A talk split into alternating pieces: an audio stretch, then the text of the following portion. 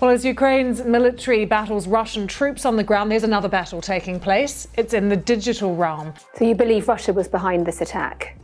99,9%.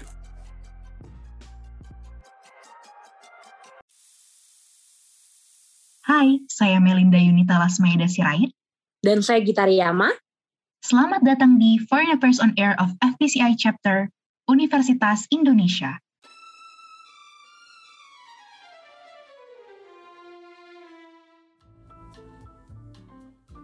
Halo Foreign Policy Enthusiast, hari ini kita akan membahas topik yang hangat banget nih Git, yaitu tentang konflik Rusia dan Ukraina. Nah, tapi hari ini kita akan angkat konflik ini dari perspektif lain yang jarang diangkat oleh media nasional, yaitu isu mengenai serangan siber atau cyber attack. Dan pada kesempatan kali ini, kita telah kedatangan narasumber yang ahli di bidangnya. Beliau adalah Mas Ibnu Dwi Cahyo. Saat ini beliau berprofesi sebagai pengamat siber di Communication and Information System Security Research Center atau yang biasa disebut sebagai CISREC yakni sebuah lembaga non-profit yang bergerak dan berfokus pada penelitian keamanan, sistem informasi, dan juga komunikasi. Halo Mas Ibnu, apa kabar Mas? Sehat? Halo Gita dan Melinda, sehat nih Alhamdulillah. Alhamdulillah. Alhamdulillah. Oke nih teman-teman, setelah kita kenalan sama Mas Ibnu, kita langsung masuk aja kali ya ke topik pembahasan kita hari ini. Nah Mas Ibnu, seperti yang udah aku sempat mention sama Gita juga di awal nih, kalau misalkan hari ini kita mau cari tahu tentang konflik Rusia dan Ukraina dari sudut pandang lain, which is cyber attack. Tapi sebelum kita jauh membahas tentang cyber attack itu sendiri, sebetulnya apa sih Mas yang tengah terjadi di Rusia dan Ukraina? Kenapa Rusia tuh sampai tega dalam tanda kutip untuk melancarkan serangan militer ke Ukraina. Ini kan sebenarnya konflik uh, lama ya. Kalau kita bicara tentang geopolitiknya ini kan ya sebenarnya persaingan antara uh, Amerika dan sekutunya di Eropa, NATO, dengan kekuatan lama yaitu Uni Soviet. Yang Uni Soviet kan pecah tahun 1991 yang di situ ternyata beberapa negara pecahan Uni Soviet itu malah bergabung dengan NATO. Kalau dulu itu kan ada Fakta Warsawa seperti itu, ada Fakta Warsawa yang ya diisi negara-negara uh, yang berhaluan sosialis komunis seperti itu yang dekat dengan Uni Soviet dan Rusia. Dan salah satu yang memang menjadi perhatian besar dari uh, Rusia kalau kita bicara secara umum ya sebelum kita masuk ke uh, isu cyber uh, attack-nya atau perang cyber uh, cyber warfare-nya uh, seperti yang banyak disampaikan oleh para pengamat politik dan juga beberapa berita di luar negeri bahwa concern utama Rusia adalah dia menjaga keamanannya seperti itu. Jadi dia tidak keberatan saat Estonia itu bergabung dengan NATO, dia tidak keberatan Latvia, dia tidak keberatan negara-negara negara kecil yang memang dia uh, pecahan Uni Soviet dan dia bergabung tidak hanya bergabung dengan Uni Eropa tapi juga dengan NATO. Tetapi saat uh, Ukraina itu uh, berencana bergabung dengan NATO sejak 2008 itu yang menimbulkan konflik. Yang konfliknya sebenarnya kalau kita lihat sejak 2008 itu tidak hanya ada di uh, Ukraina tetapi juga ada di Georgia. Jadi dua negara ini yang memang sejak tahun 2008 itu ya berkonflik luar biasa dengan Rusia, terutama setelah Rusia dipimpin oleh Vladimir Putin ya. Jadi memang pasca Uni Soviet ini runtuh, ya kepemimpinan Rusia ini kan dalam satu dekade, hampir satu dekade itu dipimpin oleh Boris Yeltsin. Yang Boris Yeltsin ini yang dia juga mengangkat Putin akhirnya sebagai perdana menteri seperti itu. Ya dari sanalah Putin akhirnya menjadi kuat dan uh, Putin oleh dunia Barat ini dianggap sebagai ultranasionalis Rusia atau bagaimana. Jadi yang yang mungkin ini kalau menurut saya Putin itu ingin mengembalikan kebesaran Rusia entah sarnya atau sebelumnya. Kalau kita lihat uh, Ukraina ini kan kalau kita lihat sejarahnya memang sebenarnya dulu ibu kotanya yang the Great Russian itu dia ada di Kiev gitu bukan di Moskow. Eh, saya tidak terlalu mendalami, cuman saya baca-baca memang secara culture, secara histori memang ya mungkin Putin baper ya kalau Ukraina itu ngikut NATO, artinya Ukraina itu nanti akan dipasangin sistem pertahanan, dimasuki sistem pertahanannya oleh NATO. Jadi kita memandangnya itu kan sebenarnya national interest saja. National interestnya dari Rusia itu adalah soal keamanan. Dia nggak ingin ada uh, sistem pertahanan NATO di depan rumahnya kayak gitu. Tetapi kalau kita bicara national interestnya Ukraina, mereka juga tidak ingin dipimpin oleh orang yang dalam tanda kutip jadi bonekanya Rusia seperti itu. Oke, ini Mas Ibnu baru ditanya apa udah udah komprehensif banget ya gitu jawabannya. Makasih banget nih Mas. Nah tapi mungkin dari yang bisa foreign policy enthusiast juga pahami bahwa konflik dari Rusia dan Ukraina ini uh, sejatinya multidimensional. Ada uh, dalam bidang culture kita bisa lihat gimana keterikatan antara Ukraina dan Rusia dan secara histori pun dulu Ukraina merupakan bagian dalam satu kesatuan bersama Rusia yakni di bawah Pakta Warsawa dalam kesatuan Uni Soviet gitu ya. Dan pada saat ini kenapa Rusia itu concern banget untuk mempertahankan Ukraina? Bisa dikatakan mungkin uh, Ukraina sangat uh, secara geopolitiknya sangat strategis ya Mas dan untuk menangkap lokal yang kayak tadi Mas bilang uh, biar rumahnya tetap aman di biar nggak ada keamanan dari NATO ataupun pihak Barat yang mencaplok urusan dalam negerinya tanda kutip Rusia. Mungkin itu international interest yang tadi Mas Ibnu tekankan. Uh, kembali lagi nih Mas ke sudut pandang uh, yang mau kita uh, angkat hari ini, yakni mengenai cyber attack. Uh, nah, sebetulnya apa sih yang harus kita nih uh, sebagai foreign policy enthusiast pahami sebagai orang awam uh, mengenai konsep cyber attack secara umum? Seberapa penting uh, untuk kita aware dengan isu cyber attack ini, Mas? Oke, yang paling penting adalah cyber attack, cyber warfare, hybrid warfare itu satu itu belum ada aturannya. Kenapa belum ada aturannya? Karena PBB itu juga galau, nggak ngerti apa sih parameternya sudah terjadi cyber attack gitu.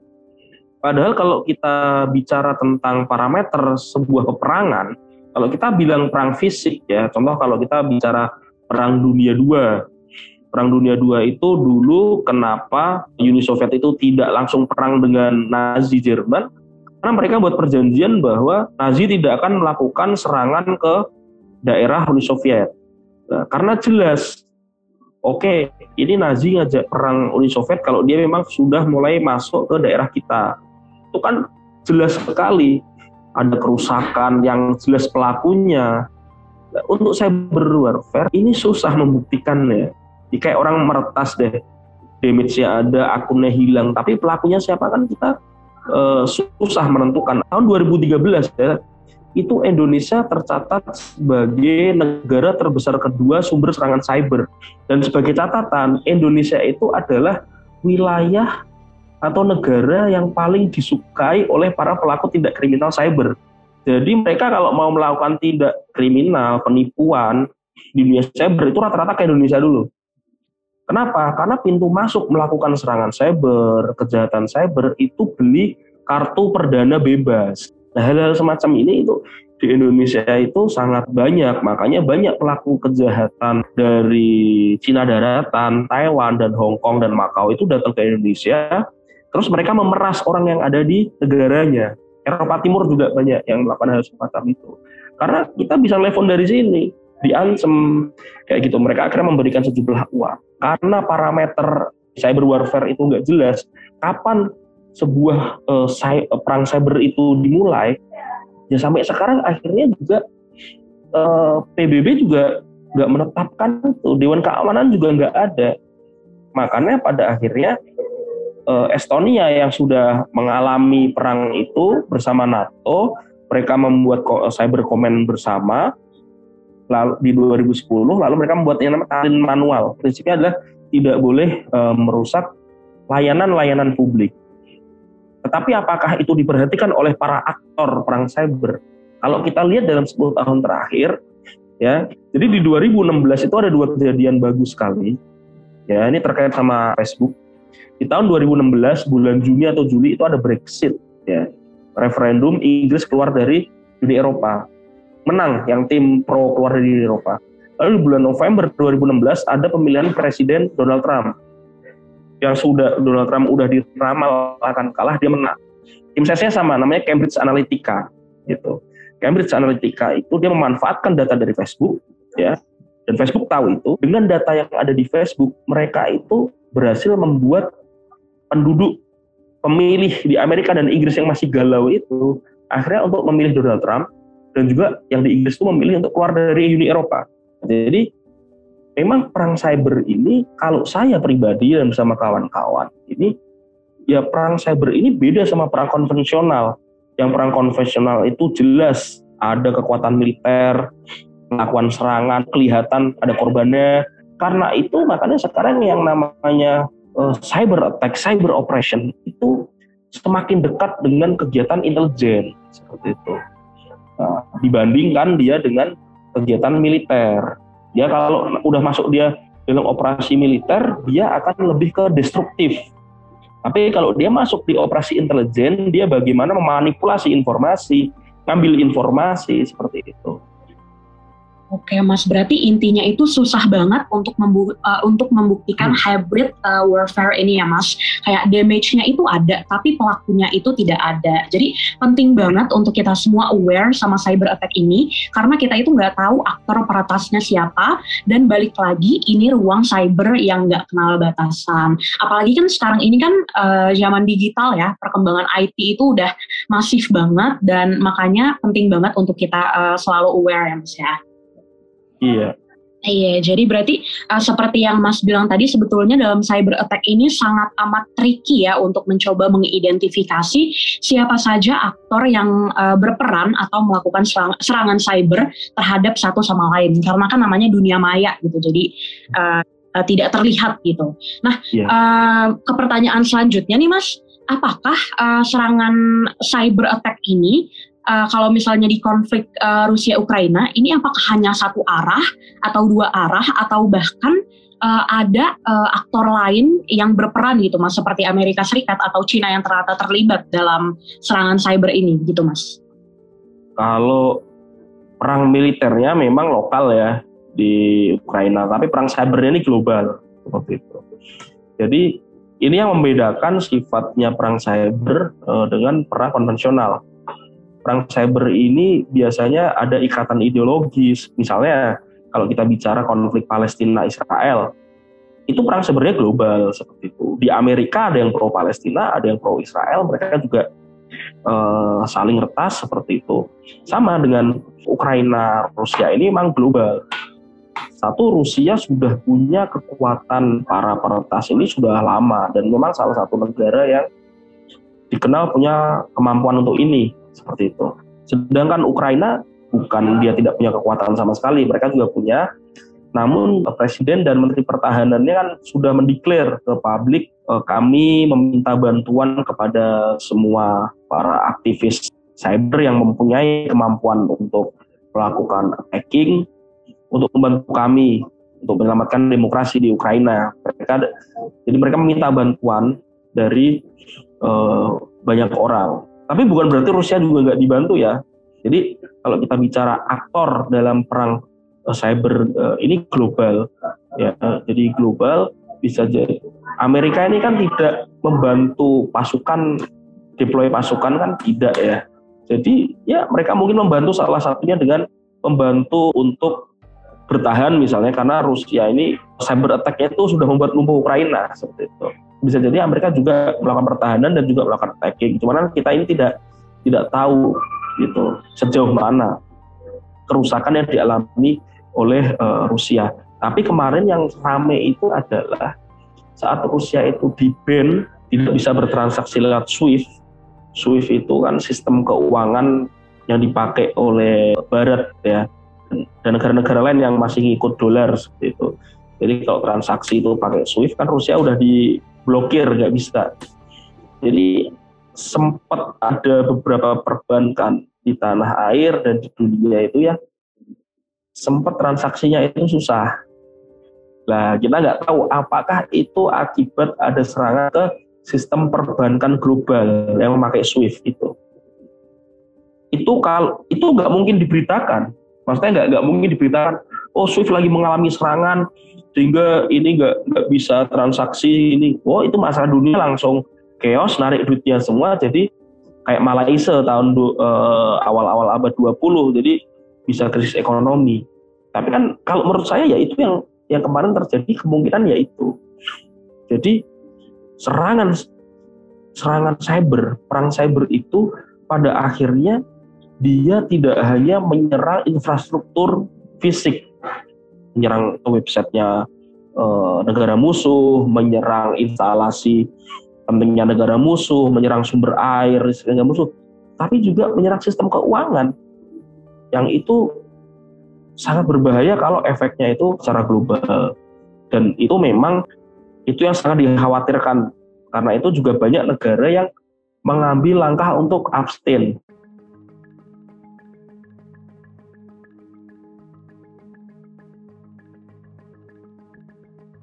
juga sempat baca nih mas, kalau misalkan ada suatu organisasi cyber yang gak berafiliasi sih menurut mereka mendefinisikannya tidak berafili berafiliasi ke mana-mana. Anonimus. Iya, ada anonimus mas yang sempat gempar banget itu. Nah, mereka bilang udah menargetkan sekian ribu website dan lain-lain. Nah, menurut penelitian atau mungkin pengamatan yang udah Mas Ibnu lakukan, mereka bener gak sih betul-betul udah melakukan itu dan apakah keamanan Rusia itu bener-bener terancam gitu Mas? Atau mereka tetap stabil-stabil aja? Nah, ini yang nggak bisa kita tahu ya.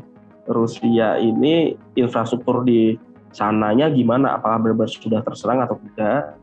Tapi malah memang ada grup-grup hacker dari Rusia, ada beberapa memamerkan hasil-hasil pertasannya. Itu ada. Jadi dia meretas pemerintah ini, pemerintah ini itu di, dipamerkan. Tetapi memang Anonymous sendiri itu dia punya nama besar, cuman saya juga agak kurang tahu karena memang ini adalah organisasi yang tidak ada organisasinya gitu. gitu. Jadi memang intinya mereka adalah freedom. Mereka menganggap kebebasan berdemokrasi di Rusia itu diancam. Mereka tidak peduli ya tentang tadi faktor historis, faktor pokoknya mereka melihat oh udah deh ini ini ini Rusia salah nih invasi ya udah mereka apa mereka bantu seperti itu. Tetapi kita juga nggak nggak tahu apakah serangan mereka itu kerusakannya itu sejauh mana terhadap Rusia seperti itu.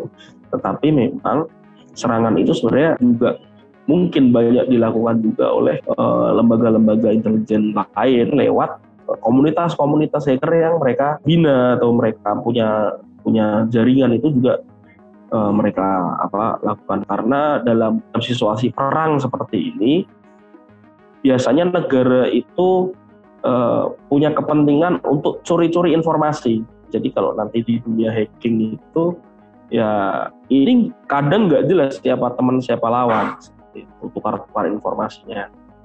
Yang pasti adalah ya dari Anonymous juga udah declare bahwa dia akan uh, nyerang Rusia, tetapi kita nggak tahu sejauh mana kerusakan yang bisa uh, mereka apa hasilkan. Oke, terima kasih untuk teman-teman foreign policy enthusiast yang kepo nih dengan video di Anonymous karena pas aku lihat videonya tuh dia pakai topeng, pakai jaket hitam bisa dicari langsung di Google di Anonymous. Oke. Okay. banyak video palsunya itu, banyak yang aku ngaku juga itu. Hati-hati hoax ya teman-teman. Ya, langsung kita lanjut aja ya Mas uh, berikutnya. Yeah. Uh, di konflik uh, Rusia Ukraina ini apa aja bentuk-bentuk tindakan cyber attack yang telah dilakukan oleh aktor-aktor negara dan juga non negara di dalam konflik ini kayak uh, menitik beratkan pada apa yang Rusia dan Ukraina lakukan gitu mas? Uh, jadi gini, sebelum serangan militer di akhir Februari itu mereka sudah melakukan sejumlah rangkaian serangan cyber ya. Seumpama mereka mengambil website-website penting pemerintah, mereka mengumumkan lewat media, media sosial bahwa sejumlah infrastruktur penting, website itu sudah di take down. Itu kan untuk menurunkan moral dari masyarakat dan juga militer uh, Rusia nih sudah berhasil di take down, diambil segala macam sehingga mereka turun kepercayaan apa ke pemerintah Ukraina. Apakah pemerintah Ukraina bisa mempertahankan diri? Makanya kan diikuti dengan langkahnya Putin bilang warga Ukraina nggak usah ikut perang deh. Eh kayak, kalian militer Ukraina udah diem aja. Kalau kalian diem kalian akan selamat ya gitu. Lalu operasi cyber yang dilakukan juga kalau Rusia eh, sejauh yang saya baca adalah mereka eh, melakukan monitoring di mana posisi dari para pejabat penting Ukraina. Jadi mereka juga mungkin sudah mendeploy tim khusus untuk mencari itu dan salah satu untuk pendeteksiannya itu ya dengan teknologi.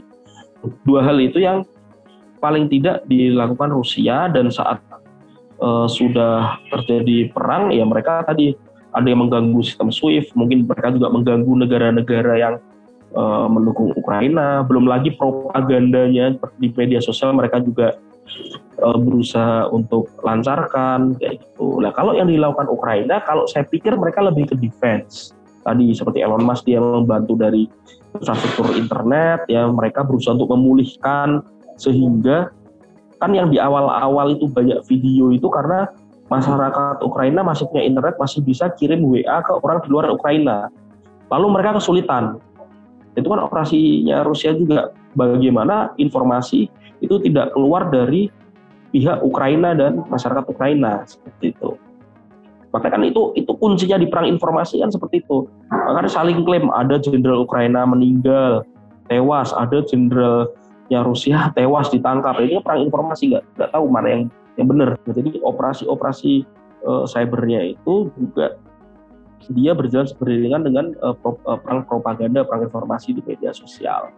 Oke, berarti bentuk-bentuknya beragam macam-macamnya dan bukan uh, hacker-hacker yang newbie kali ya mas. Ini udah bener-bener masif banget karena kan juga ini basisnya negara, apalagi Rusia. Kekuatan uh, cybernya udah kita kenal dari secara historis. Memang Rusia salah satu yang ngelit lah ya.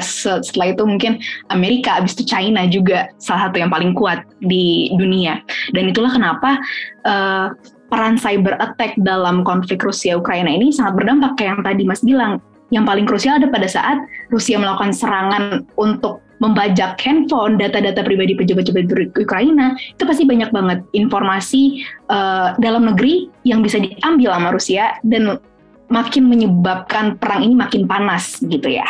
Ya prinsipnya memang dalam perang Ukraina dan Rusia ini ini jadi pelajaran buat buat Indonesia kalau kita nggak nggak siap dan sekarang kita masih sangat tidak siap. Makanya kan Panglima TNI sekarang salah satu programnya itu bagaimana penguatan cyber di tiga matra. Gitu. karena ya mau nggak mau kita harus harus siap. Seperti itu. Eh, kondisi kita sekarang masih belum ideal. Di Indonesia kalau tiba-tiba kita menghadapi situasi seperti di Ukraina ya kita langsung wassalam gitu. Jadi memang bergening kita masih sangat sangat sangat apa sangat kurang dan sangat ya kita perlu perlu waspada. Oke, kalau gitu. Uh, Mas, tadi uh, kan kita kan udah bahas nih tentang dampak cyber attack yang terjadi di Rusia dan Ukraina. Nah, uh, saat ini di konflik Rusia-Ukraina ini, ancaman nyata apa yang mengancam uh, negara lain, Mas? Uh, boleh Indonesia atau Amerika atau negara-negara lainnya, Mas? Oke, kalau dampaknya kan banyak ya. Minyak goreng, BBM, bahkan ini yang nanti akan segera mempengaruhi Timur Tengah. Ini kita bicara di, di luar cyber attack-nya juga ya. Saudi ini udah mulai berani sama Amerika seperti itu. Eh, karena Saudi sudah menolak permintaannya Joe Biden untuk jual minyaknya dengan harga murah ke Amerika. Kalau tidak salah masih menolak ya. Jadi salah satu efeknya yang cukup luar biasa itu nanti nggak tahu tuh di Timur Tengah itu nanti akan seperti apa. Karena sepertinya mereka juga memikirkan dirinya masing-masing. Terus Israel juga datang menawarkan diri untuk membuat semacam ASEAN atau semacam NATO di kawasan uh, Timur Tengah. Oke iya mas, jadi dampaknya ini benar-benar multidimensi banget ya. Dari pangan, dari ekonomi, pertahanan keamanan udah pasti. Dan bahkan yang kita nggak pikirkan adalah puluh-puluhan tahun ke depan tentang bonus demografi Indonesia 2030 nanti. Mungkin itu yang nggak disadari oleh kita sebagai mahasiswa karena aku sendiri mas fakultas hukum, kita di sastra, nggak kepikiran kan mas tentang cyber ini. Tapi sebenarnya it's happening dan konflik Rusia Ukraina yang terjadi saat ini benar-benar jadi peringatan untuk kita mengantisipasi langkah-langkah kita ke depannya kali ya. Dan aku pengen kembali lagi nih di awal banget sebenarnya Mas Ibnu udah mention tentang talent manual di tahun 2007 yang Estonia bikin gitu ya. Nah, kalau misalkan dibalikin lagi ke konflik Rusia dan Ukraina saat ini, dipakai gak tuh Mas talent manualnya? Di ketahui. Itu kan itu kan hanya sebagai guidance ya sebagai guidance yang membuat pun Estonia dan NATO yang itu juga nggak mengikat negara yang lain gitu mungkin mengikatnya negara-negara NATO tetapi ya saat real perang ya susah karena memang pembuktiannya itu susah paling pembuktiannya ya lewat dunia intelijen tapi kan itu nggak bisa di di, dibawa sebagai salah satu bahan untuk memberikan sanksi segala macam. Kenapa sekarang ada sanksi untuk Rusia ya karena dia sudah deploy militer masuk ke wilayah Ukraina. Jadi itu yang uh, dipahami bahwa uh, di sinilah sulitnya kita menghadapi yang namanya perang cyber. Oke mas, tapi kan mengetahui kalau misalkan ini tuh urgensi dan di masa depan makin masif lagi digitalisasi nih. Ini siapa yang bertanggung jawab nih mas untuk mengatur cyberspace untuk dunia internasional? Apakah PBB? Harusnya kan PBB. PBB hanya mengeluarkan aturan bahwa berinternet itu adalah hak asasi manusia, tetapi dia tidak apa, tidak eh, nggak masuk ke area perang yang serba abu-abu itu. Ya karena di PBB kan juga inti penguasaannya PBB orang-orang yang lagi berperang juga. Jadi kita negara-negara kayak Indonesia ini nggak bisa bergantung ke PBB. Yang bisa kita lakukan adalah memperkuat diri sendiri. Kalau memperkuat diri sendiri kita masih kurang, kita gandeng negara-negara di sekitar kita, di ASEAN, seperti itu. Ya sekarang contoh kayak Vietnam. Vietnam meskipun sama-sama komunis sama Cina, dia kerjasamanya sama Amerika. Karena memang di Laut Cina Selatan, Vietnam ini perang sama Tiongkok seperti itu. Jadi hal-hal semacam ini para pejabat tinggi kita perlu tahu, perlu lihat sehingga mohon maaf kebijakan-kebijakannya itu harus jangka panjang. Oke, Mas ini karena kita udah agak-agak di penghujung nih, mau nanya lagi nih, bagaimana sih seharusnya Indonesia tuh bertindak untuk menyusun regulasi atau meningkatkan pertahanan cyber di Indonesia? Oke, jadi kan kita ada yang namanya penguatan cyber itu uh, ada beberapa hal. Paling tidak ada lima hal yang dilakukan. Yang pertama, regulasinya harus dikuatkan, terus organisasi yang bertanggung jawab, teknologinya, SDM-nya, dan kerjasama internasional. Yang pertama kita bicara tentang regulasi. Undang-undang ITE, PDP, dan KKS itu harus diselesaikan semua. Tapi nggak cukup diselesaikan, harus bagus gitu misalnya PDP kita itu kan membuat undang-undang perlindungan data pribadi kan berkaca ke GDPR di Uni Eropa, General Data Protection Regulation yang ada di Eropa. Kalau undang-undang KKS ini memang kita ingin memperjelas siapa yang bertanggung jawab terhadap pertahanan keamanan cyber. Nah ini susah karena apa? Tumpang tindih gitu. Ada BSSN, ada BIN, ada Polri, ada tentara. Ini harus bagi-bagi tugas yang jelas porsinya masing-masing. Nah, itu terkait regulasi. Yang kedua adalah terkait organisasi. Ini tadi organisasi nanti di KKS itu siapa yang bertanggung jawab terhadap wilayah cyber Indonesia.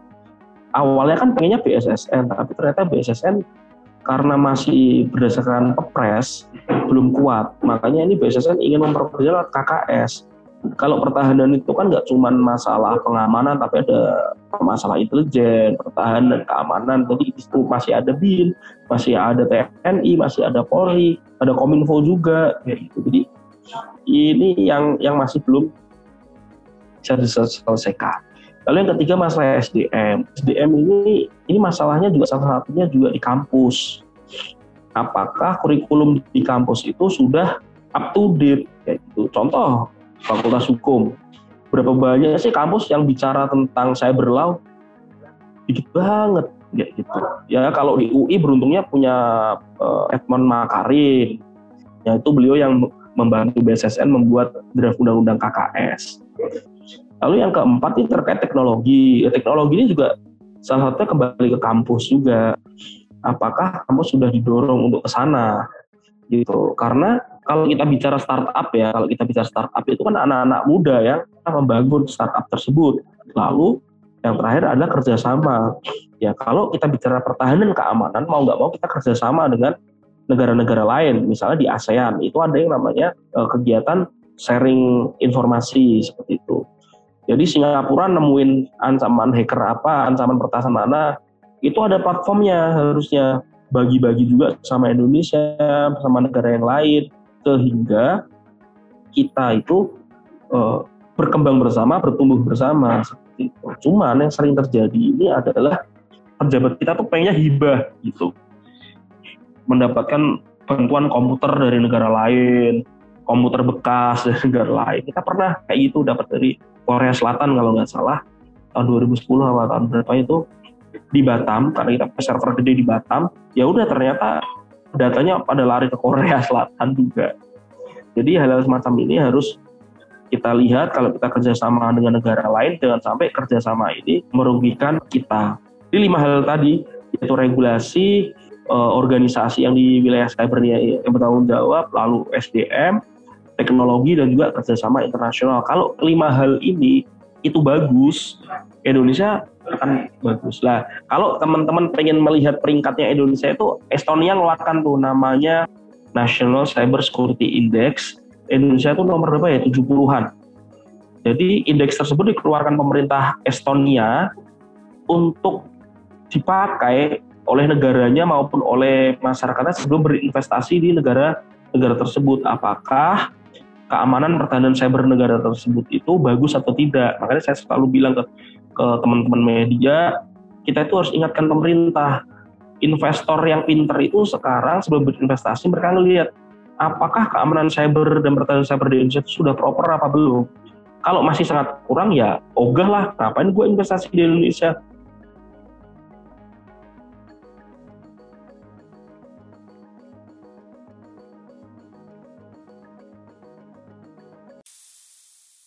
Ikuti terus konstelasi perkembangan global bersama Foreign Affairs on Air of FPCI Chapter Universitas Indonesia.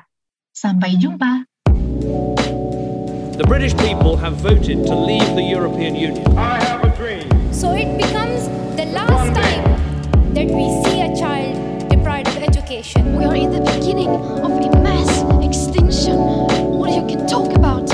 Jadi tanggung jawab kita bersama untuk mengatakan tidak bagi resesi